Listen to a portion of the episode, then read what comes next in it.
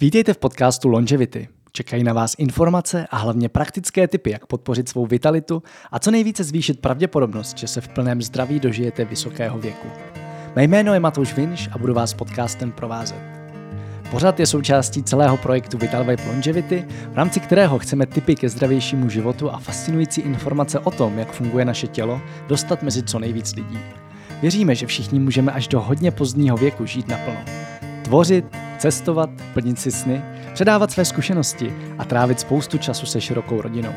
Děkujeme, že jste toho součástí. Pozvání do této epizody přijal biohacker, instruktor chladové terapie a dechových cvičení a neurojazykový coach Libor Mattuš. Spolu založil projekt Code of Life, věnuje se bojovým uměním, pořádá kempy chladu a dechu a nedávno vydal knihu Chladová terapie, kompletní průvodce otužováním. V epizodě vás čeká Liborův pohled na dlouhověkost a co pro ní konkrétně dělá. Dostaneme se k tomu, co to vlastně je biohacking a jak s ním začít. A těšte se na hodnotné informace k dýchání a otužování i na praktické tipy, co za zdravé návyky zařadit do života nebo jak začít s otužováním. Odkazy, další zdroje a všechny ostatní epizody podcastu Longevity najdete na longevitypodcast.cz. A teď už se pojďme společně vydat na fascinující cestu dlouhověkosti. Ahoj Libore, já děkuji, že jsi udělal čas a dorazil do našeho podcastu. Díky moc Matouši za pozvání. Moc rádo se stalo. A já začnu otázkou, kterou bych pak postupně rád dával všem hostům. Mě zajímá, co pro tebe osobně znamená dlouhověkost. Když to takhle řeknu, nebo případně ten anglický termín longevity, tak vím, že si každý vybaví něco trošku jiného, tak mě zajímá, co všechno to znamená pro tebe osobně. No, mně osobně se vybaví určitě ten hodně diskutovaný rozdíl mezi takzvaným lifespan a healthspan, to znamená to, jak dlouho fyzicky žijeme v tom našem těle, v kterém jsme se narodili, a oproti tomu do kontrastu doba, kdy v tom těle si ten život dokážeme užít a prožít tak, jak bychom doopravdy chtěli. Což jsou dvě vlastně věci, které vnímám, že v té, řekněme, longevity medicíně teďka jsou nejaktuálnější otázkou k řešení, protože se dožíváme poměrně jak vysokého věku, známe to jako možná z našeho rodinného prostředí, pokud třeba máte starší rodiče, prarodiče, takže vlastně dochází k ve vlivu věku vlastně k tomu, že ten organismus už nefunguje ani mozek tak dobře, jak by mohl, a poměrně dlouhou dobu předtím, než ten člověk doopravdy jako odchází z tohoto světa. Takže pro mě je to určitě životní styl, který vede právě k tomu, že ten náš lifespan a pak i to, jak dlouho jsme jako schopni být doopravdy v tom stavu zdraví, tak jak co nejlépe vlastně tyhle ty dvě doby přiblížit a ideálně, jak říkali i staří taoističtí mistři, prostě zemřít mladí. Co všechno to teda pro tebe znamená, ten stav zdraví, když se jako představíš sám sebe v 80 letech třeba, nebo ve 120, to už závisí, tak jak bys si představoval, že ten život bude vypadat? Já bych na tomhle místě, protože mě teďka je na 30 let, takže mluvit o tom, co bude za 3násobnou nebo 4násobnou potenciálně délku mého života, jsou fajn věci, ale nemám úplně na to ten důkaz v hmotě, ale kdo důkaz v hmotě má, tak je třeba jeden z lidí, které občas potkávám na některých konferencích, který mě i spoustu dalších velmi inspiruje, a to je Bob Divílek.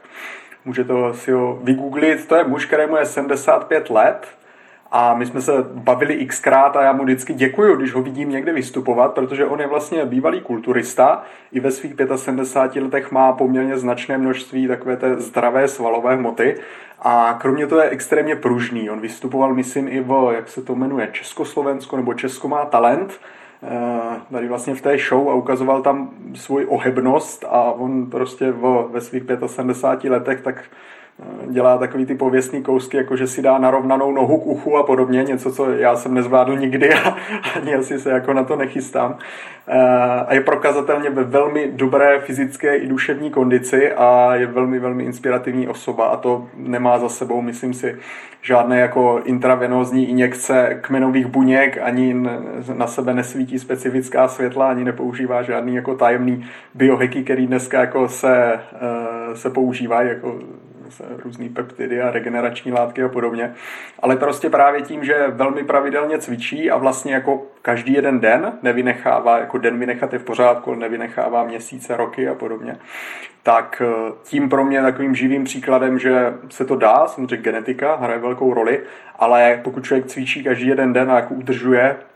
rozumnou množství svalové hmoty, fitnessu, ohebnosti, pružnosti, dobrou náladu den za dnem, tak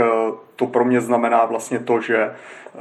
jako na té cestě jsme. Takže pro mě teďka aktuálně prostě žiju svůj longevity lifestyle, dělám dřepy na jedné noze, běhám, chodím každý den, že nějakou delší vzdálenost, nesedím moc dlouho v kuse a můj plán je tohle dělat dalších 100 let a uvidíme, jak to dopadne. Říká se, že žádný plán nepřežije setkání s realitou a tohle je plán a já ho teďka realizuju. Aha. Ty jsi teďka už zmínil slovo biohacking. Na webu o sobě píšeš, že jsi biohacker tělem i duší a je to vlastně to první, co člověk na tvém webu uvidí, že jsi biohacker. Tak kdyby si někomu úplně nezasvěcenému měl vysvětlit, co to je, co by si pod tím měl představit? To je zajímavá otázka, Matouši, protože teďka aktuálně vlastně mám pocit, že z toho slova biohacking nebo biohacking, anglicky čteno, takže se dělá až taková statusová záležitost, že se vlastně řeší, kdo je, kdo není biohacker, což vlastně by se dalo rozlousknout odpovědí na tvou otázku, co to vlastně znamená. Pro mě vlastně biohacker je prakticky každý člověk, už od své podstaty, protože naší přirozeností je nějakým způsobem se hackovat, řečeno moderně, neboli jako upravovat pozitivně svůj stav, vlastně už odedávna, jo, i pití kávy, nebo to, že si třeba čistím zuby, de facto i tohle se dá nazvat biohackingem, protože nějakým způsobem měním to svoje, řekněme, fyzické prostředí, nebo to svoje tělo, tady ty jako vlastně fyzicky vysledovatelné věci, abych si zlepšil vlastně i zdraví, i svou nějakou jako subjektivní životní zkušenost, své mentální nalazení a podobně, takže ty vlastně, řekněme, nástroje, s kterým já v rámci svého biohackingu a potom jako práce s klienty, ať už jsou to jednotlivci nebo korporátní firmy nebo cokoliv mezi, potom třeba profesionální sportovci, tak vlastně jsou to dechové techniky, chladová terapie, pohyb rozumně chytře dávkovaný i třeba v průběhu dne, samozřejmě různé úpravy stravy, chytrá práce se stimulanty nebo naopak jako s uklidňovacími různými, ať už technikami nebo třeba doplňky stravy, které podporují jako činnost nervové soustavy a mozku. A vlastně to, co bych já chtěl, aby to slovo biohacking vlastně bylo bráno u nás ve společnosti, tak jednak, aby se stalo velmi běžným, jako je třeba slovo management, kdy taky ne vždycky jako dokážeme dobře vysvětlit, co to vlastně jako je management, nebo jaký manažer, neboli člověk, který vykonává činnost zvanou management, by měl mít kompetence, tak ale aby i biohacking bylo něco, co používáme poměrně běžně jako slovo, aby jsme si vlastně uvědomovali to, že stejně tak jako vlastně každý rodič je manažerem a potřebuje mít určité kompetence, jak komunikovat a jednat vlastně a podobně, tak i to, jak vlastně zacházet sami se sebou k tomu, aby vlastně ten náš lifespan a healthspan, ten zdravotní život a ten život jako celkově v tom fyzickém těle, tak aby si byli svou délkou co nejpodobnější a aby se to stalo nějakým, řekněme, jako žitou realitou, které třeba není potřeba až zas tak mluvit a chlubit se, že mám Oura Ring, nebo že tohle, storička, že na sociálních sítích, i když ty můžou být taky vlastně skvělým nástrojem motivace pro jednotlivce i společnost, jak na sobě pracovat, ale moc bych si přál, aby se to stalo vlastně velmi běžnou věcí, že lidé tímto způsobem na sobě pracují neboli vykonávají biohacking a můžeme to nazvat úplně jakkoliv jinak. Já osobně jako nelpím na tom anglickém slově biohacking, které jsou lidé, kterým třeba tohleto slovo nevyhovuje, takže pojďme si to přejmenovat každý podle sebe. Mm-hmm. Takže kdybys to shrnul, tak vlastně biohacker nebo biohacker je člověk, který využívá nějaký externí prvky k tomu, aby vlastně pozměňoval svoje tělo k lepšímu. A ty externí prvky můžou být, ať už jsou to doplňky, ať už jsou to nějaké třeba dechové techniky, cvičení, to už je vlastně jako celkem jedno potom. Určitě. Já bych řekl, že se to hodně týká i myšlení, že u nás vlastně se tělo a myšlení nějakým způsobem odděluje od určité doby, kdy filozoficky to v té západní kultuře, že jo, a teď máme duše a tělo a teď křesťanská kultura přinesla tu dichotomii mezi tou jako čistou krásnou duší a tím špinavým tělem, že jo, který má ty sexuální touhy a vyměšuje a podobně.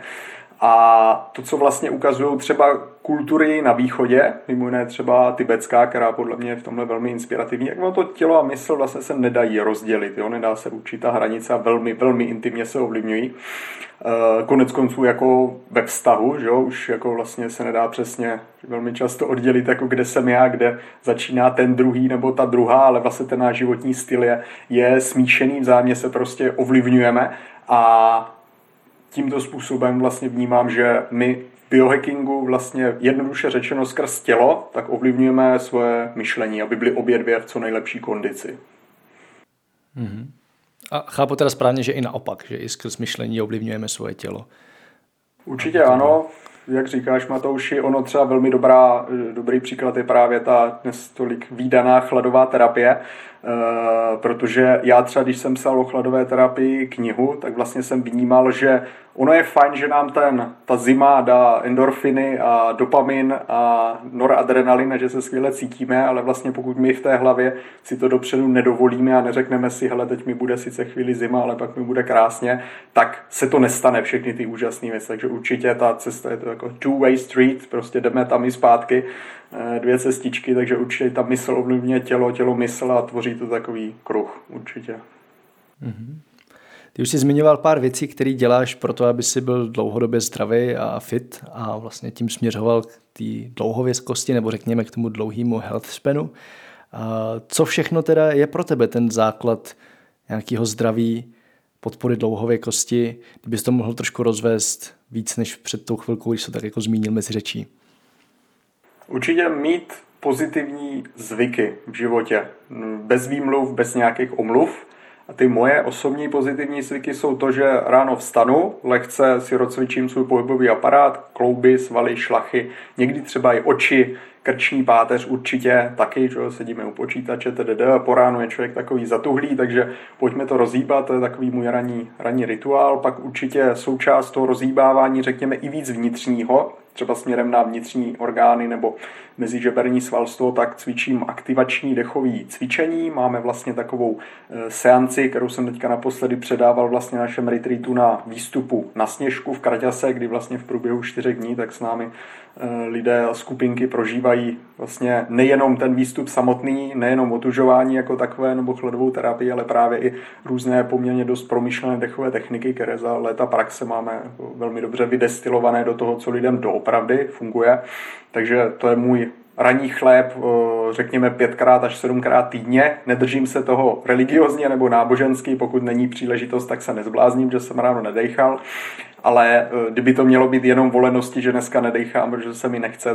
tak to určitě ne. Navíc, když jako cítíme, že nás to nabíjí, tak asi každý z nás má tu motivaci, takže trávím. Spíš můj problém je ten, že jako to cvičím mnohem díl, než jsem si řekl. Jo? Že si řeknu, hele, budu cvičit 15 minut a po 35 minutách si říkám, a to je tak dobrý, já chci ještě jedno kolo. Takže to je něco, co určitě můžu vřele doporučit, se zabývat víc svým dýcháním a vzít dýchání jako z více úhlu pohledu. Po ránu třeba právě té aktivační, kdy větší nádechy, dynamický výdechy, který samozřejmě cvičím v jako poměrně dobře prozkoumaným formátu, kdy zase možná delší téma, do kterého se nebudu pouštět, ale je potřeba vědět, jak to dělat, aby dlouhodobě jsme si nespůsobili nějakou újmu, ať už na kyslíkové rovnováze a XY dalších věcí. Potom určitě chladová terapie, aspoň jednoduchá, to může být omývání dlaní a obličeje ledovou vodou, může to být omývání předloktí a řekněme nohou pod koleny ve sprše ledovou vodou, taky velmi jednoduché, to dokáže víceméně každý, kdo do té sprchy po svých dojde, případně se to dá kombinovat s horkou sprchou, takže tady ten takzvaně kontrastní saunový přístup určitě taky jedna z věcí, která velmi funguje. Ty teď mluvíš obecně, ale tak mě zajímá, jak je to u tebe, protože já vidím fotky, jak seš někde naložený v ledu, tak jako by mě zajímalo, jak to skutečně probíhá ten každý den u Libora Mattuše. Skutečně u mě doma to probíhá, takže jsem často v ledovém bazénu, který máme vlastně to požehnání mít na zahradě 13-metrový plavecký bazén, na kterém jsme se domluvili, že ho nebudeme zazimovávat klasicky, akorát, že ho upustíme, takže tam máme trochu méně vody, aby když zamrzne, aby nám to nepoškodilo trysky a v tomhletom bazénu vlastně zrovna dneska jsme dělali nějaké krátké video dokonce a fotky, kde vlastně stačí probořit led, pokud není příliš tlustý, jako se pár dní stalo minulou zimu, kdy jsem ho ani nedokázal probourat nějakými nástroji. A s tou ranní časovou investicí, kterou na to mám a v tomhletom vlastně bazénu, tak minulou zimu jsem se hodně vyžíval v tom, že jsem i plaval pod ledem, třeba po ránu. Tuhle zimu, protože ještě jako o něco intenzivněji podnikám, tak jsem omezil některé úplně jako ty úplně šílené kousky a dělám jenom takové ty jako běžnější věci, jako že se tam namočím, nebo třeba chvíli plavu, ale spíš jsem tam jako nějakou, využívám tu meditační chvilku v chladu a tak si tam jako spočívám sám se sebou a vnímám ten intenzivní chlad prostupující, anebo jdu na takzvanou ledovou procházku, že si vemu prostě třeba jenom plavky a jdu se na chvíli projít, ať už bosky nebo jenom v botech do té teploty, která je teďka venku a vlastně taky to využívám pro nějakou jako ranní start, ne, nebo psychohygienu. Super. Když se teda vrátíme dál k tomu základu, tak je tam ještě něco pak třeba v průběhu dne, co děláš, nebo řekněme třeba každý týden? Co já považuji, Matouši, za velmi klíčový pro dlouhověkost i dobrý zdravotní i výkonnostní stav tady a teď, každý jeden den, tak je pohyb. Průběžný pohyb přes den, jak jsme se bavili, že jo, před začátkem vlastně tady toho nahrávání, tak i jako jsou dneska hodně v kurzu měřící pomůcky a velká poptávka po měřících pomůckách, které dokážou monitorovat věci tady a teď. Jo, jak si třeba zmiňoval, jasně, třeba je nebo bude přístroj, který dokáže změnit fluktuace krevního cukru, takže když si dám prostě koláč, který bych normálně nejedl, že jo, tak ale jako vlastně si ho dám, je to sladký a jako sám na sobě člověk třeba nic necítí, ale vlastně ta pomůcka může ukázat třeba výrazný výkyv krevního cukru a může mě vzdělat v tom, co to vlastně znamená, že to není o nějakým hubnutí, který se u nás propírá strašně, že to spíš jako o zvýšeným subklinickým zánětu, že je to něco, co vlastně ten organismus může vlastně nenápadně trošku poškozovat. Samozřejmě to velmi individuální a jako já sám se sladkým věcem jako nevyhýbám religiózně, ale jím je v návaznosti třeba na trénink nebo na těžké fyzické cvičení, kdy vím, že vlastně dojde k mnohem lepšímu zpracování toho, té energie vlastně, co získáme těmi jednoduššími sacharidy neboli cukry a teď jsem se úplně do toho zapletl, Matouši, o čem, na co se ptal? Ano, na Ty jsi začal mluvit o pohybu. Pohyb, ano, mluvil jsem o pohybu. Pohyb totiž, on kromě toho, že zlepšuje třeba tady ty výkyvy krevního cukru, respektive jim zabraňuje nebo je zmírňuje, řekněme. Oni jsou nezbytný, pokud něco sníme, tak vždycky jako jo, i inzulin, i glukóza půjdou nahoru, ale v praxi vlastně nechceme, aby šli nahoru o hodně a mockrát za den. Jo? Takže velmi jednoduše tím, že se pravidelně pohybuju, tak spaluju. Zajímavé, viděl jsem různé zdroje, které ukazovaly, že člověk už jenom tím, že se přes den víc jako pohybuje, tím, že chodí víc, sedá na židli víc, prostě a nevím, se ohýbá pro věci, takový vlastně jako jednoduchý mundální každodenní pohyb, takže může spálit 15 a v některých případech třeba 20, možná i 25% kalorií navíc. Což je velmi jako dobrá zpráva pro, nejenom pro lidi, kteří se snaží zhubnout, ale i pro lidi, kteří se snaží žít takový ten, jak říká třeba Ben Greenfield, známý biohacker, jako ancestrální způsob života,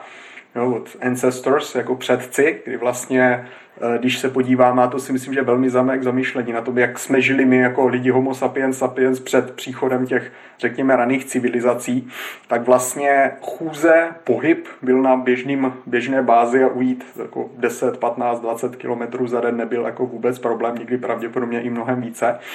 A takový ten jako lov nebo ta intenzivní fyzická aktivita byla jenom jednou za čas, že? Stejně jako dneska zvířata v divoké přírodě loví jenom jednou za čas, jednou třeba za několik dní a pak vlastně jako jí, tráví, odpočívají, že jo, neběhají pořád všude někde, že takové ty crossfitové workouty prostě 5x týdně se zničit v tělocvičně, tak to asi má nějaký význam, aspoň pro některé lidi, ale určitě to není cesta jako k dlouhověkosti, nebo minimálně ne pro drtivou většinu populace. Takže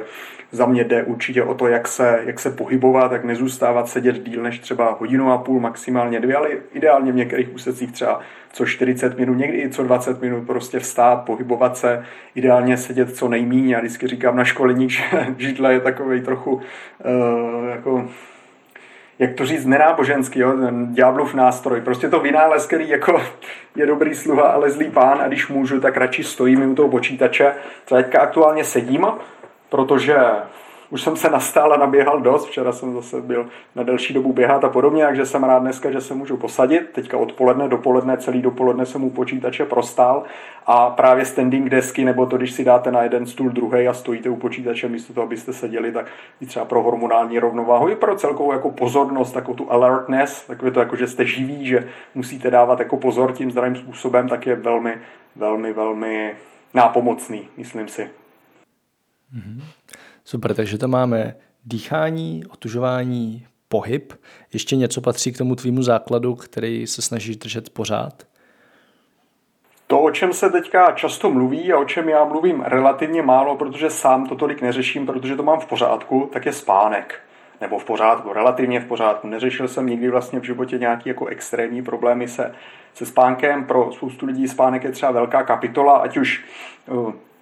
řekněme dobrovolně nebo nedobrovolně, ať už nespíme kvůli tomu, že máme nějaké sociální aktivity, nebo třeba pak už se spánkem máme nějaký problém, že bychom třeba chtěli spát a nespíme, takže samozřejmě spánek je velká část té celé rovnice. Známe to asi všichni, když jako nespíme dobře, tak všechno jde hůř a víc stěžka, takže základ této rovnice se dobře vyspat. A co je evolučně zase zajímavé, jak jsme předtím vlastně narazili na ten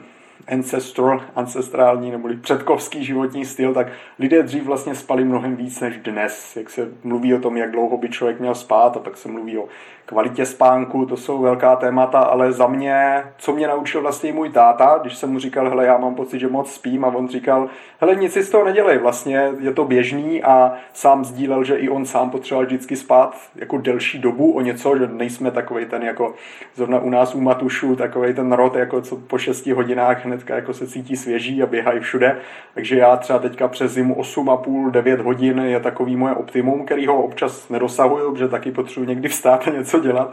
Ale kdybych mohl, tak spím klidně 9 hodin za noc teďka v zimě průměrně, což samozřejmě neděje, občas spím třeba 6 kvůli prostě životu a tak, ale snažím se přesáhnout těch 8 a i vzhledem jako poměrně intenzivní sportovní aktivitě, tak určitě je dobrý zamyslet se nad řekněme rovnítkem jako té mentální námahy z práce, že nějaký jako rodinného vytížení, třeba sportovní aktivity, a to všechno potřebuje odregenerovat, to všechno určitě potřebuje ten jednak kvalitní, ale i dostatečně dlouhý spánek, že jak navzdory tomu, co říkal Arnold Schwarzenegger, jako spěte rychle, tak za 4,5 hodiny, byť sebe kvalitnějšího spánku, tak takový jako běžný člověk, pokud nepoužíváte nějaké extrémní ultraheky spánkové, tak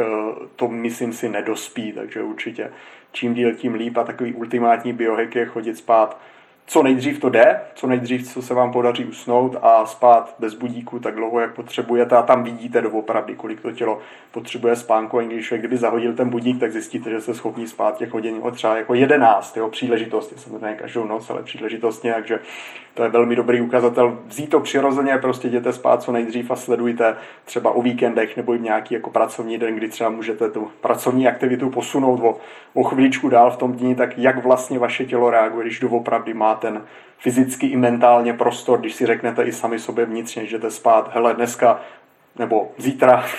v ideálním případě budu spát tak dlouho, jak moje tělo bude potřebovat, a sledujte bez obviňování se, že to je taky silný moment, že si říkáme, já jsem dneska toho tolik prospal, když jsem toho tolik to mohl udělat tady za tu hodinu, dvě a podobně, ale to je právě to, k čemu nás nutí doba, co není úplně přirozené, takže určitě dovolit si spát, aspoň jednou za čas se pořádně vyspat,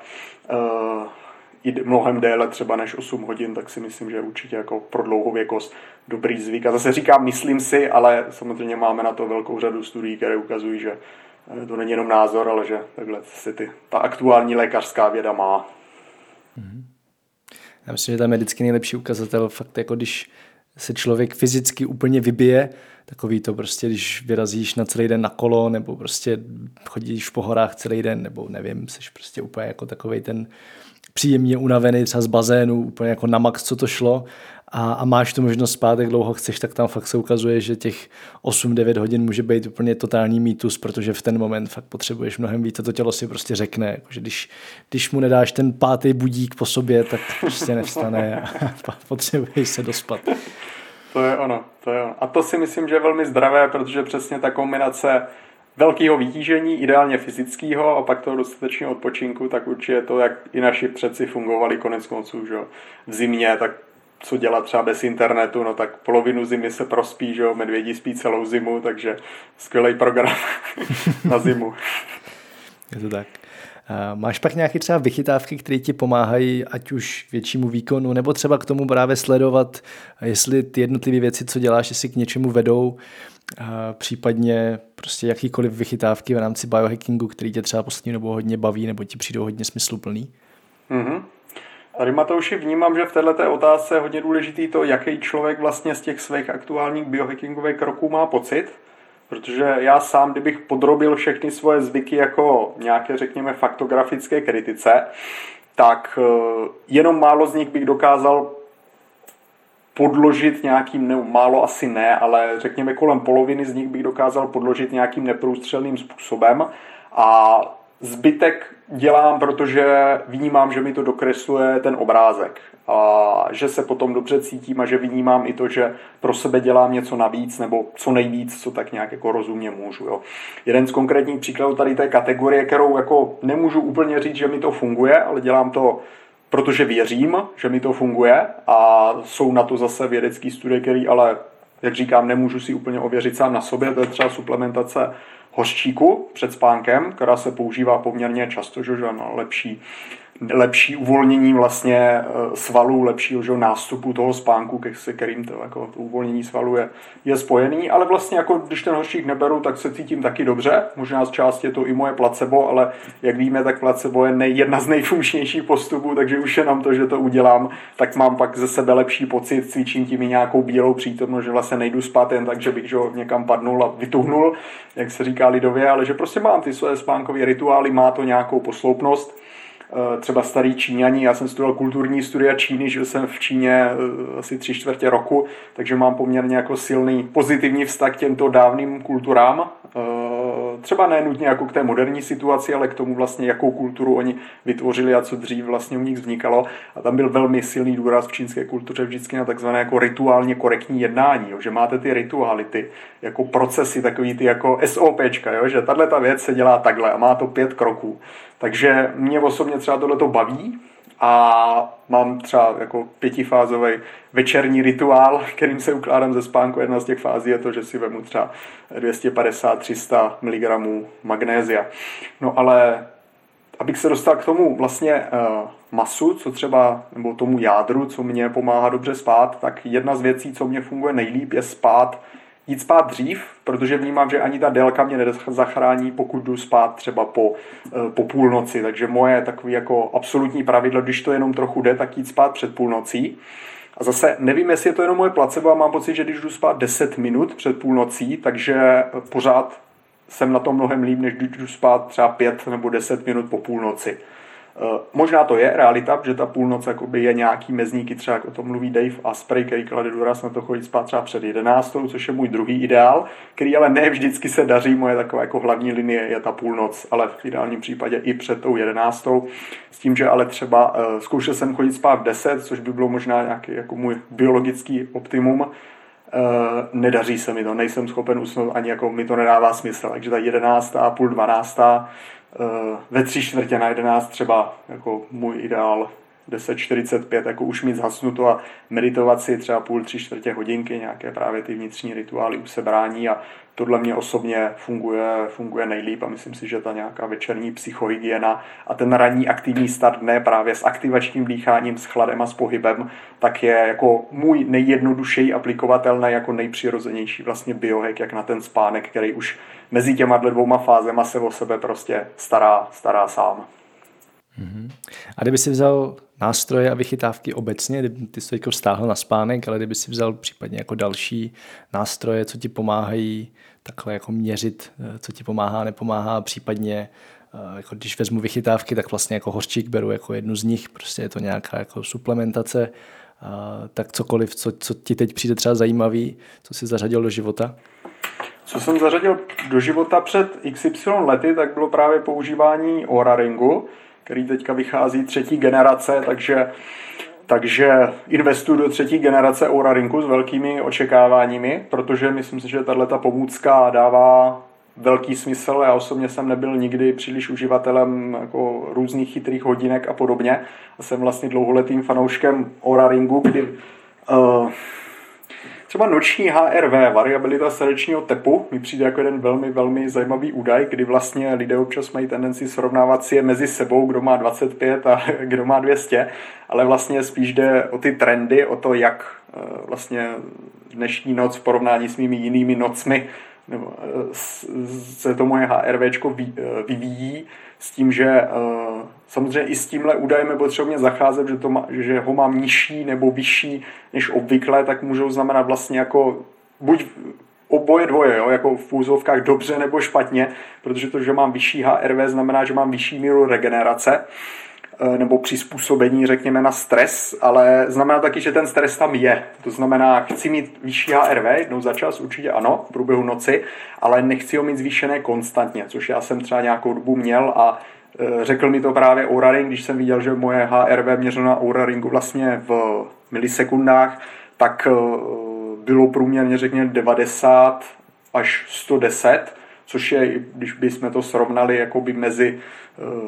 mezi různými lidmi, tak bývá poměrně vysoké a moje nejvyšší bylo asi 220, když jsem některé noci jako měl extrémně z úhlu pohledu toho měření jako vysoký HRV, což zase je super, že můj organismus umí velmi dobře regenerovat, že sportuju, jsem ze sportovní rodiny, jako vždycky intenzivní pohyb byl a je součást mýho života, ale zároveň to není úplně dobrá zpráva, protože ten organismus vlastně jako je trochu zbytej a potřebuje napnout ty svoje regenerační síly. Takže to je něco, co třeba mi Oura Ring velmi, velmi pomohl vidět na vlastní oči, protože vlastní pocit je v tomhle velmi jako nespolehlivá míra, ačkoliv já jsem velký přítel jako sebeměření, jako řekněte si, jak jste se dneska vyspali, je to 5 z 10, je to 8 z 10, je to z 2 z 10, takže určitě jsem velký zastánce tady tohohle způsobu sebeměření, prostě řekněte si sami, jak se cítíte, ale zase netvařme se, že to, jak se cítíme, je jediná nebo nejvíc vypovídající metrika, protože často se lidé cítí dobře a výsledky jsou špatné, nebo naopak se můžu cítit podprůměrně, ale ty výsledky jsou poměrně dobré. Třeba v profi sportu je to vidět poměrně často, že lidé ten trénink jako reálně mají úplně jiné výsledky, než se původně cítili, jo? Přesně třeba diametrálně odlišné, což bývá velmi, velmi častá realita, se kterou nám pomáhá i třeba měření toho HRV, protože třeba ranní měření HRV je jedna z velmi důležitých rutin, třeba například pro sportovce celkově i pro jako jisté druhy sportu, protože zase nám ukazují, jak moc je ta nervová soustava zbytá nebo vyčerpaná, což je hodně důležitý třeba u silových disciplín, kde vlastně maximální síla je dovednost, která je hodně o nervové soustavě vlastně mnohem víc než o těch svalech, takže to, že mě bolí nebo nebolí svaly, ještě vlastně nic neznamená. A stejně tak vlastně HRV jedno z mnoha údajů, že jo, který ten Oura Ring měří, tak nám s tím letím může pomoct, ale taky tepová frekvence, že jo, to je něco, co dneska už měří kde co. Otázka, jak přesně, samozřejmě Oura Ring má tu nevýhodu, že je na prstě, dá se říct, že teoreticky za to ze zápěstí by to mohlo být o něco přesnější, a taky nemuselo, záleží na technologii vlastně, kterou využíváte. Proto HRV třeba často se ráno měří právě těmi hrudními pásy, kde to máte k tomu srdci, že jo, nejblíž, přece jenom jako to HRV někdo by mohl říct, že z prstu, kde právě ten prsten Oura Ring máme, takže není úplně přesný a je to určitě pravda, stejně tak jako spánkové vlny, cykly, které Oura Ring měří, tak zase měříme ho z prstu, ne přímo z těch mozkových vln jako takových, ale věřím, že s rozvojem té technologie, tak vlastně ty údaje jsou velmi přesné, i co třeba spolupracuju s trenéry tady z některých špičkových vlastně řekněme center sportovních v České republice, kam chodí opravdu velká řada našich olympioniků, tak vlastně se shodují na tom i se mnou, že Oura poskytuje velmi jako pěkné, velmi přesné měření v mnoha ohledech, mnohem přesnější než různé typy hodinek, ale zase i třeba co se týká toho spánku, jeho fází, ale to už je taky i trochu názorová věc, protože samozřejmě každý máme nějakou osobní preferenci a vnímáme, že jo, líbí se mi žlutý auta a všude je vidím, známe tady ty jevy, takže je to určitě i hodně o osobních preferencích, ale za mě určitě třeba konkrétně HRVčko, srdeční rytmus průběhu noci, který by měl ideálně klesat, třeba i dechová frekvence, která by měla být taky ideálně nižší, čím nižší, tím teoreticky vzato lepší, pokud to dýchání se nezastavuje, je zdravé. A pak samozřejmě ty fáze spánku, jako hluboký spánek a řekněme REM spánek, taky v jakých fázích vlastně přichází, jak dlouhé celkově jsou, kolik jsme spali, že jo, celkově, což třeba ta pomůcka dokáže ukázat trochu jinak než ty naše hodinky, které máme, že jo, na budíku, že jsem spal 8 hodin a pak Oura říká, no jo, že ty hodinu a půl měl velmi lehký spánek a tak dále, takže tyhle ty měřící pomůcky celkově i s hodinkama nebo právě s tou Ourou považuji za velmi dobrý krok, řekněme nějakého biohackera nebo člověka, který se o sebe stará a zajímá. Mhm. Pak si teda myslím, že je ještě důležitý nejen na ty data koukat, ale právě s tím reálně něco dělat. Snažit se pochopit tu příčinu a říct si dobře, tak dneska můj spánek stál za prd, tak proč to bylo, protože to už mi ten prsten nebo hodinky většinou neřeknou, že jo. No to je už i třeba zajímavý, tohleto jsme hodně se o tom bavili právě s kolegyní Veronikou Alister, že už jenom to, že člověk je začne sledovat, tak mu ty statistiky zlepšuje. Zase už jenom ta vědomá pozornost, že já se začnu zajímat o svůj spánek, tak už jenom ten fakt, vlastně, že večer mi to hraje v hlavě, jaký bude dneska spánek můj a co můžu udělat pro to, aby byl lepší. A vlastně i vědomě, i podvědomě, už jenom sledování těch statistik nebo přikládání nějaké jako mentální váhy, tak už to je velmi účinný první krok k tomu, aby se ty věci změnily. Samozřejmě, jak říkáš, pak ty aktivní kroky, když vím, že blbě spím, protože každý večer vypiju 2 lahve vína, tak samozřejmě jako přijde čas tím něco dělat. Ale už to uvědomění vlastně je krok, který většinou i takhle jako reálně v hmotě přinese mírné, ale přinese zlepšení těch daných statistik a té celé situace. Jo, to určitě souhlas. Já jsem tady fakt myslel tu dlouhodobou nějakou návaznost, bez který to prostě nejde. Ty 2 flašky vína před spaním vynechat. No. Pojďme k chladu. Ty jsi ho zmínil už několikrát. Aktuálně ti vyšla kniha Chladová terapie, kompletní průvodce otužováním. Mě zajímá, proč teda vůbec chlad, protože to si zatím ještě neřekl. Nebo já to trošku tuším, ale možná posluchači by to rádi slyšeli vysvětlený, proč je pro nás důležité a proč třeba pro tebe je to něco, co děláš každý den, vystavovat svoje tělo chladu. Celkově, když se díváme na dlouhověkost, nebo to, jak být nejenom fyzicky, ale mentálně v dobré kondici, celý život, ať už jsme mladí nebo v uvozovkách mladí nebo staří, tak... Já se koukám na ty takzvaný hormetický stresory, co nám ta příroda třeba připravila, aby jsme jako v těch podmínkách žili. Když to vezmeme zase na ten jako život našich předků, tak nám zima byla vždycky, stejně jako jsme se vždycky hýbali, vždycky jsme spali a vždycky jsme jedli to, co jako nám ta země nebo ty naše jako podmínky přirozený dali. A to, že dneska třeba statistiky duševního zdraví vypadají tak, jak vypadají, že naše zdravotní statistiky celkově jako toho fyzického těla vypadají tak, jak vypadají, tak když to řekneme velmi, velmi jednoduše, tak já vnímám, že to kvůli tomu, že jsme se odchýlili tady od té jako původní naší biologické přirozenosti, která je velmi dobře dosledovatelná, protože koukat v sedě do obrazovky není naše biologická přirozenost, běhat, pobíhat po lese s trochou zimy nebo horka kolem sebe, tak to je naše biologická přirozenost. A takhle jsme žili jako lidi desítky a možná i stovky tisíc let, protože vlastně historie rodu Homo sapiens sapiens sahá do minulosti třeba 250, možná 300 tisíc let. Takže ty naše obrazovky, že od roku nevím kolik, tak je poměrně jako velká inovace v rámci 300 tisíc let. De facto i nějaká jako ty staré civilizace, že 8 tisíc let nazpět, tak z těch 300 tisíc let je zase jenom taková poměrně malá část. A celou tu dobu nám bylo zima. Včera jsme se s kamarádem večer, jsme se vraceli z nějaké otužovací seance a říkali jsme si, tyjo, vlastně jako venku, kdybychom žili v jeskyni, tak je nám vlastně takováhle zima jako pořád. A když ten pravěký člověk vlastně nemá termotriko ani ústřední topení, tak vlastně nezbývá, než se na ten chlad přizpůsobit. A to jsme tady dělali, těch jako 250 tisíc let plus, a dneska to v těch genech pořád máme. A takže chlad, jako jeden z nejvýznamnějších těch takzvaně hormetických nebo pozitivních stresorů, tak vlastně má obrovskou sílu nás ten organismus posílit, stejně jako, že když zvedám zátěže nebo běhám, tak to mě posiluje. Ty hormetický stresory, oni jsou zajímaví tím, že kdyby jsme je přehnali, tak nás můžou poškodit nebo i zabít. Jo? Pusty jsou super, ale když jako nebudu jíst rok v kuse, tak pravděpodobně někde v nějakém jako bodě odejdu z tohoto světa. Že? Stejně tak jako na extrémní fyzickou námahu taky, že? Se dá zemřít vys jako různý váleční tažení a podobně. Že? Ještě třeba hlavně v kombinaci s nedostatkem výživy a podobně.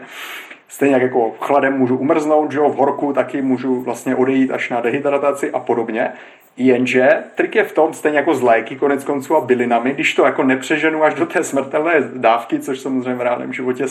se nestává, tak dokážeme vlastně to tělo zesílit. Takové to, jako co tě nezabije, to tě posílí, tak to určitě platí s tím, že my nechceme ani se zabít, ani se traumatizovat, což je nějaký předstupeň té smrti, že? Protože pokud někdo třeba ubruslení jako spadne do ledové vody, tak to není úplně jako chladová terapie. A vždycky říkám, jako pamatujte na základní pravidla chladové terapie, jedna z nich je dobrovolná, časově omezená, očekávaná, takže to jsou všechno věci, které by ten chlad měl splňovat, aby byl v úvozovkách, jak říkáme, terapii, to nemyslím lékařsky, ale prostě takhle lidsky řečeno, snažím se tím vyjádřit, že nám ten chlad pomáhá. A to je právě ono. To, když se osprchujeme studenou vodou, klidně jenom končetiny nebo celé tělo, nebo vlezeme do toho ledového bazénu, nebo si jenom ledovou vodou oplákneme obličej, tak to všechno tomu tělu připomíná vlastně ty naše jako tradiční geny. To, když jsme běhali prostě v jeskyních, běhali jsme, i když bylo horko, i když byla zima, a to nás vlastně posilovalo. A člověk, který mu je dostatečně, jako jak říkal jeden můj učitel, když děti mají hlad a jim zima, tak jsou zdraví. Což mě tehdy, když mi to říkal asi před 10 lety, tak znělo jako, že by někdo mohl na něj hnedka zavolat sociálku, že takhle jako nevychováváme děti v finálním případě, ale teďka, jak to vidím, tak vlastně jako jo, a nejenom děti, ale vlastně nás všechny, my sami sebe, že? Vys přerušovaný půsty, chladová terapie i vědecké studie v mnoha kohortách tak ukazují, že tohle jsou věci, díky kterým jsme zdraví fyzicky i mentálně, protože to prostě ta naše dlouhodobá, dlouholetá lidská přirozenost. Odolávat těmhletěm stresorům a nechat se pomocí jich činit silnějšími. Dokážeš, řekněme, laikovi, který ale aspoň trošičku tuší něco o lidské biologii, vysvětlit, co se vlastně děje v těle, když ho vystavujeme tomu většímu chladu? Možná se to asi líp vysvětluje, fakt jako když vezmeš to ponoření do ledové vody, než jenom když se opláchneš obličej. Dochází k strašně spoustě různých změn. Jedna z nich je třeba vylučování hormonu a neurotransmiteru norepinefrinu, který vlastně jako spousta jiných látek v těle tak mají mnoho účinků, a jedna ze účinků norepinefrinu tak je mimo jiné uzavírání krevního řečiště nebo ho zužování, aby nám neunikalo teplo. Takže pod touhletou logikou se vlastně norepinefrin vylučuje. Asi známe všichni, že nám začíná být zima u ledového ponoru nejvíc na ruce a nohy. Z toho důvodu, že tam samozřejmě ty okrajové cévy tak se zavírají nejrychleji, ale jakoby tím, že jsou nejmenší, tak vlastně to uzavření nejvíc jako bolí, když pak se neprokrvujou, že jo, a je tam právě ten pocit chladu. Ale ten norepinefrin, tak co on umí, kromě toho, že nám vlastně chrání před tím úbytkem tepla do okolního prostředí, tak mimo jiné on umí zlepšovat soustředění. Je to takzvaná jako molekula soustředění, může zlepšovat i náladu. Říká se, že třeba doktorka Rhonda Patrick, která se hodně zabývala saunami a začala se zabývat i účinky chladu, napsala o tom jako velmi, velmi pěkný a velmi vědecky hluboký report, tak ukazuje, že vlastně, nebo poukazuje na to, že norepinefrin, který se může třeba už za 20 sekund v ledové vodě o třeba 4 až 5 stupňů Celsia zvětší dvoj- nebo trojnásobně. Takže právě tady ten norepinefrin nám zlepšuje náladu, působí velmi silně antidepresivně, že jo? Lepší nálada znamená, že nemůžu být v depresi, zlepšuje soustředění, takže i když on vlastně poměrně rychle zase se sníží, třeba zase do půl nebo 3/4 hodiny, ale jak já ukazuju třeba lidem na workshopech, vidíte, ale když jste odpoledne už unavení a nechcete si dávat další kávu a chcete ale něco dodělat, tak vlastně to, že váš hormon soustředění vyletí nahoru dvoj- nebo trojnásobně, ať už pomocí celotělové nebo lokální chladové terapie, a pak sice postupně klesá, ale vy jste v tom průměru se soustředěním na to mnohem líp, než jste byli, že jo, na začátku, kde už jste byli unavení. Takže tohle je třeba jako jedna z věcí, kdy to tělo je velmi chytré, my ho takhle můžeme vlastně doslova hacknout, protože když se potřebuji soustředit nebo zlepšit svoji náladu, a to já popisuju právě v té mé knize, kterou si Matouši zmiňoval, tak já jsem vlastně s intenzivní chladovou terapií začal po jednom v mém životě poměrně významným rozchodu s dlouholetou partnerkou, kdy vlastně jsem se propadl do takové absolutně černé díry a všechno mi přestalo dávat smysl, a protože jsem vlastně vždycky jako podnikal nebo živil jsem se konzultacema s klienty v té době, tak to nebylo něco, kde bych prostě si jenom postěžoval kolegům v práci, ale bylo to i o tom, že moji klienti cítili, že se mnou není něco v pořádku, přestali jako mít zájem vlastně úplně se mnou potkávat a podobně. Takže já jsem hledal i velmi funkční řešení jak na tu náladu, jak jako nebyl jsem u psychologa, nemůžu říct, že to byla klinická deprese, myslím si, že nebyla, jenom jsem se prostě cítil absolutně pod psa. A v tom mi právě 2krát denně pomáhala velmi intenzivní chladová terapie, kdy asi známe to všichni pocitově, i nejenom noradrenalin, zvaný taky norepinefrin, který jsem teďka další dobu upisoval, ale třeba i endorfiny, kdy chlad vlastně působí na zvětšování, řekněme, citlivosti receptorů na endorfiny, možná víc než na produkci těch endorfinů jako takových, tak vlastně způsobují to biochemické štěstí. Takže my takhle můžeme hacknout vlastně jakýkoliv stav. A i to, v čem vlastně se ocitáme jako společnost v rámci vlastně tady té společenské situace od března 2020, tak vlastně statistiky duševního zdraví zaznamenaly extrémní zhoršení, dvoj- až trojnásobné v mnoha kategoriích. A chladová terapie je určitě za mě jedna z možností nenásilné, jemné, něžné, postupné otužování a přidávání intenzity rozumné. Tak vlastně jedna z velkých odpovědí, který já jsem takhle velmi silně prožil vlastně v průběhu x měsíců v roce, myslím si, bylo to 2016/2017, tu zimu vlastně, když jsem prožíval tady tyhle ty všechny věci, tak mi nesmírně pomohla a věřím, že má bazální možnost, vlastně i vědecké studie to ukazují, takhle pomoct každému, kdo třeba potřebuje v určité fázi svého života pozvednout náladu a pozvednout nadšení vůbec do toho života a třeba i chuť vlastně vystartovat znovu do prostě nových projektů, nových vztahů, nových dobrodružství, který to život by měl přinášet, že i ta longevity je o tom, že na ten život se těšíme, že vlastně jako sami chceme žít, že máme to životní vzrušení, takže s tímhletím nám chlad dokáže i z mé osobní zkušenosti velmi, velmi dobře pomoct. A kdyby se to vzal ještě z hlediska vlastně těch, řekněme, dalších ukazatelů dlouhověkosti, může nám chlad nějak pomoct i tam? Jo? Že to není jenom teda věc nálady, může to být věc čistě teda právě jako biologická v tom, jako co se děje ať už v našich tkáních, ať už přímo v buňkách, případně třeba v nervové soustavě. Je toho celá řada, jedna z toho určitě, Matouš, je třeba posilování té nervové soustavy, protože stejně jako svaly, šlachy se dají posílit tím, že zvedáme zátěže a běháme, když to řeknu velmi jednoduše, tak vlastně i chlad, který velmi intenzivně působí na nervovou soustavu, tak i tímhletím vlastně jemným stresem posiluje. Myšlo jemným stresem, to, že ten stres není jako invazivní, agresivní, jako třeba mentální stres, který naopak nás může oslabovat a může být vlastně jedním z důvodů, proč dneska jsou tak rozšířené neurodegenerativní onemocnění. Vlastně to neustále,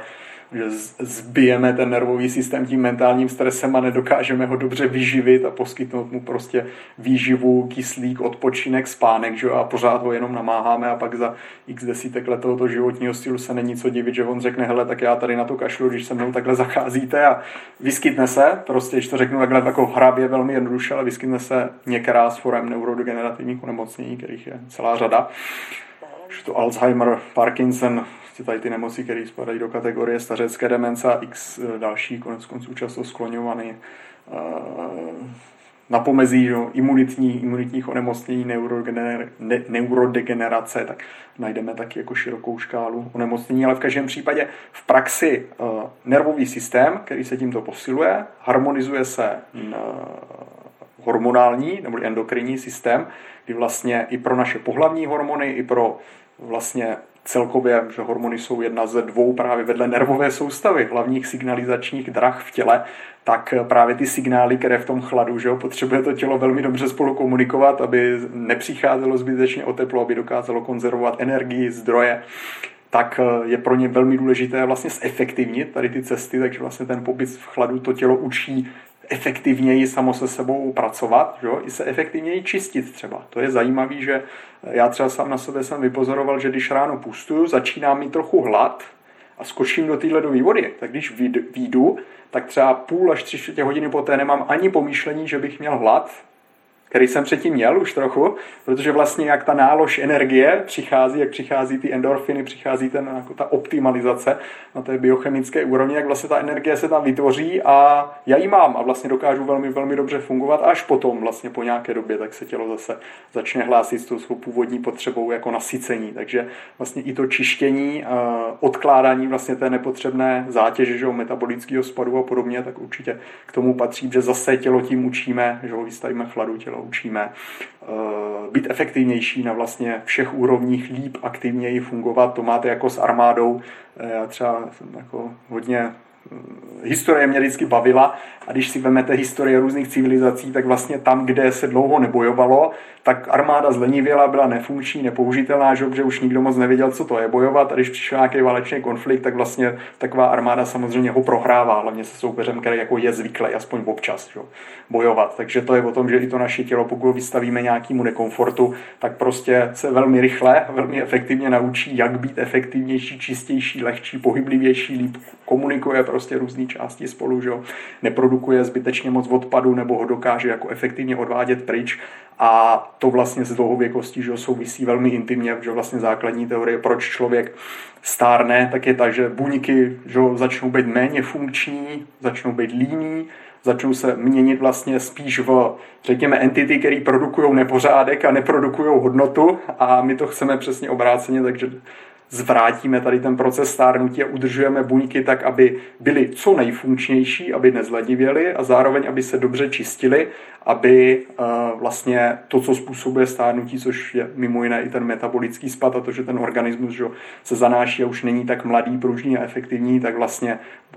jdeme proti tomu trendu a ten organismus učíme, jak být neustále velmi funkční a efektivní prakticky v jakýmkoliv věku, jak vám potvrdí i třeba zimní vlavci, který se otužují dlouhou dobu, nedělají třeba nic moc jiného, jenom se otužují, a vidíte na těch lidech, že prostě v 50, 60, 70, někdy 90 letech jsou prostě plně funkční, a to třeba právě jako otužování jedna z mála věcí, kterou vlastně pro ten svůj stav dělají. Většina z nich třeba nemá nějak zvlášť vyladěnou stravu, ani žádný jiný jako doplňky třeba neberou a tak podobně, ale už jenom ten chlad tak jim pomáhá být velmi živý, aktivní prostě společensky i osobně právě díky tomu velmi silnému působení, který na nás chlad má. Jak teda začít? Ty už si tady pár věcí zmínil, ať už právě opláchnout si ruce ledovou vodou, nebo ruce někde jako nad dlaně, opláchnout obličej, osprchovat si nohy ledovou vodou. A co potom dál? Jakože tohle vnímám jako takový jako quick fix, a nebo prostě věc úplně do začátku, ale asi to není to, co mě dlouhodobě vytvoří to odolné tělo, tak jak potom teda pokračovat? A až pak se teda propracovat k tomu ledovému bazénu někde. Myslím si, Matouši, že nejdůležitější je kultivovat vztah k chladu. Tak jak se říkalo, že v předcházejících generacích, chlad je špatný na klouby a to vám ublíží a vemte si zimu, nebo vám zimu bundu, nebo vám bude zima a podobně. A dneska už moudří rodiče říkají jako sundej si tu bundu, nebo budeš nemocný, jak říkali Wim Hof kdysi, a spousta mých klientů to používá, že dělají revoluce v rodinách a začínají děti vyslékat, aby se tam vyoblékali a sami sebe. Což se ukazuje, že je ta cesta vlastně k odolnosti, samozřejmě pokud se to dělá rozumně. Takže přesně tak, stačí se tomu chladu vystavit nějakou formou, která je nám jako, řekněme, blízká. Nebudu říkat příjemná, protože víme, že v chladu to není vždycky o tom, že je to příjemné, ale která je nám blízká. Takže pro člověka, který třeba k chladu nemá žádný vztah, tak velmi zajímavým impulzem může být omít si po ránu velmi, velmi studenou vodou obličej, hlavně čelo nebo jeho horní část, a ruce. Ideálně vlastně dlaně a ruce celé nebo aspoň polovinu předloktí. A tohle, když uděláte a pak to nějaký den neuděláte, tak zjistíte, wow, o kolik líp se cítíte, když to uděláte. Už takhle jednoduše. Zopakuju, že ta voda musí být doopravdy studená, třeba taková polovlažná mě osobně moc nefunguje. Takže tohle je úvodní seznámení, a pak třeba bez prše, když zase si zařídíte velmi ledovou vodu, tak nohy pod kolenama, ruce pod loktama jsou zase ideální prostředí, jak se seznamovat s chladem, tak aby to bylo intenzivní, pocítitelné, ale zároveň poměrně příjemné, nebo ne třeba tak radikální, jako hnedka skočit celým tělem do ledové vody. Takže tohle je možnost s vodou. Pak je možnost hlavně teď v zimě si odložit nějakou tu vrstvu a jít bez přebytečného oblečení ven, třeba venčit psa nebo se smetím. My jsme poměrně známí tím, že i s týmem provádíme takzvané výpravy na sněžku v kraťase, kdy máme teplé oblečení a máme v batohu na zádech a jdeme na nejvyšší horu České republiky. Vlastně v kraťasech v zimě takové, jaká tam zrovna, ať už je -5 nebo -8, jako teďka při naší poslední výpravě, ukazujeme, že vlastně ty limity, že tělo připravené je, hlavně když ho předtím den připravujeme velmi specifickými dechovými cvičeními a vyjdeme v drtivé většině případů vlastně až na vrchol, a velká většina lidí vyjde i v tom stavu, ve kterém vyšla, to znamená bez toho přebytečného oblečení, a i tohle třeba způsobuje dost radikální, řekněme, změnu přístupu k chladu, protože pokud něco takového prožijete, tak už vlastně většina našich absolventů odkládá zimní bundy poměrně jako na běžné bázi a už zjišťuje, že vlastně jako nepotřebuje se přehnaně oblékat i vlivem tady toho jednoho zážitku. A pak vlastně ta cesta postupně, ať už s prchami nebo třeba i částečnými ponořeními v ledovém bazénu nebo prodlužováním těch procházek v chladových podmínkách, tak zase rozumně navyšujeme tu intenzitu a pak ji zase snižujeme. To je velmi důležitá součást. Každý trenér to zná, je to klasická tréninková periodizace, ale bohužel do otužování se to většinou moc nedostává, takže proto i jsem tohle zasvětil poměrně značný prostor v právě té mé knížce, jak si o tom i víc publikovat na webu chladovaterapie.cz, kde vlastně i v rámci newsletterů, které připravujeme a e-booků, tak chci víc ukázat možnosti, které vlastně tato tréninková periodizace nám přináší pro otužování, protože stejně jako ve vztazích osobních, v biznisu, v podnikání, v práci, v tréninku, tak nic nejde neustále nahoru, ta utopie, přece jako nic v životě nejde pořád nahoru, když máte že jo, kytky, tak někdy kvetou a někdy odkvétají a někdy plodí a někdy taky ne, takže i tady s jakoukoliv formou chladové terapie, tak potřebujeme si umět přidat, jak říkal jeden můj učitel, 2 kroky vpřed, 1 krok vzad, nebo 3 kroky vpřed, 1 krok vzad, vždycky si přidat, ale to se trochu ubrat a takhle vlastně někdy jsem tam 2 minuty, někdy 3, pak zase jenom 1, pak 2, 3, pak 4 a pak zase jenom 20 sekund a takhle prostě se dostávat rozumně dopředu z dlouhodobého hlediska, ale umět si i ubrat, což často bývá i poměrně nálož na ego některých jednotlivců, který prostě to tam hrotí, aby v té ledové vodě byli co nejdýle. Nedává to vůbec smysl, prostě povolme si, že jo, jako to dělají třeba ženy, hlavně v období menstruačního cyklu, tak vlastně důležité, aby třeba žena byla v teple, takže to je jako ideální ukázka toho, že někdy je potřeba to vynechat úplně, někdy velmi zvolna, někdy super, jedu ty bomby, že jo, jedu co nejvíc, co chci, když se na to jako cítím, jo, super, ale zase si musím jako nepřehánět to s tím egem a taky si musím umět ubrat někdy víc a někdy míň, tak aby to cyklování vlastně kopírovalo zase ten přírodní cyklus, který prostě tady je a kterým je ovládaný všechno pod sluníčkem. Tak já bych tady měl ještě spousta dalších témat, ale čas se nám chýlí ke konci. Tak já na tebe mám asi poslední otázku. Je teď něco, co cítíš sám u sebe, že by si chtěl teď jako zlepšit, posunout v rámci svého zdraví nějak výrazně dopředu? A ať už víš, jak na to, nebo nevíš, to je jedno, jestli prostě cítíš, že si něco takového je teďko. Já se snažím nějakým způsobem hackovat jako soustředění nebo kognitivní výkon a pořád ještě v sobě nemám jasno, jestli vlastně je to dobrý nápad nebo ne, protože je velká poptávka samozřejmě mezi lidmi v dnešní době zlepšovat svůj mentální výkon a i mě samozřejmě pomůže, když se dokážu hodinu až několik hodin denně lépe a více soustředit, že, na produktivní věci. To, kde mám ten otazník, jestli bych se o tomhle měl vůbec sám snažit, je v tom, že vlastně to intenzivní dlouhodobé soustředění na duševní práci zase není úplně přirozené, nerespektuje to ten jako přírodní cyklus, řekněme, nebo to, jak jsme lidé vývojově stavění, jak to dneska vlastně takhle prolíná tím naším rozhovorem a těmi různými tématy, protože my jako lidé jsme se nikdy takhle intenzivně nepotřebovali soustředit. Jeden můj kamarád, který je anesteziolog, velmi uznávaný, pracoval, je Čech, ale byl velmi žádaný u některých poměrně jako významných nemocnic ve Velké Británii, takže velmi, velmi uznávaný člověk ve svém oboru a jeho takovým soukromým zájmem byla neurologie, nebo je. My už jsme se tady delší dobu neslyšeli, ale věřím, že se mu velmi daří teďka. A on říkal, no víš, to je vlastně taková slepá vývojová linka, jo, že stavíme jaderné elektrárny a kódujeme prostě jako tuny poměrně sofistikovaných jako jazyků, který jsme si sami vymysleli, že jo, v rámci IT řeči a podobně. Protože člověk, když jste na lovu, tak jako se nějakou dobu soustředíte, ale je to jenom pár hodin. Stejně tak jako kdysi, že jo, v rámci zemědělství, tak prostě když ořete půdu, tak jako je to jiný, jo? Než sedíte za komplem a 12 hodin produkujete nějaký kód. Takže je to ta otázka, která i mě osobně zůstává. Je strašně sexy se díl soustředit a prostě být kognitivně výkonnější. Druhá věc je, kde jsou nějaké reální hranice toho organismu, protože já večer cítím, že když jsem přepracován, takže dělám velmi nekvalitní rozhodnutí a že někdy lépe, když tu práci odložím, protože toho někdy možná spousta z nás zná, jako dokážu víc zkazit, než vylepšit a pak, že se ráno na to díváte a říkáte, tyjo, no, tak tohle budu potřebovat předělat, takhle to teda nejde. Takže sám sebe se ptám, jak na to, nebo jestli se o to vůbec mám snažit a tak nějak jako si nad tím medituju, takže používám samozřejmě různé byliny, chladová terapie super taky, ale možná i jako respektovat přirozený hranice toho organismu, což je vlastně taky dost často velká lekce i pro mě, protože já mám za sebou už dokonce ve svém poměrně mladém životě 2 případy, kdy jsem poměrně tvrdě padnul na ústa ve svém životě kombinací mentálního, ale i fyzického vyčerpání v rámci jako i hodně intenzivního sportu a různých životních prostě těch věcí, které se nám v životě prostě stát můžou a dějou. Takže neustále vlastně se vracím k té myšlence, možná respektovat ty hranice, nechat si ty některé hranice tam, kde mají být. Koneckonců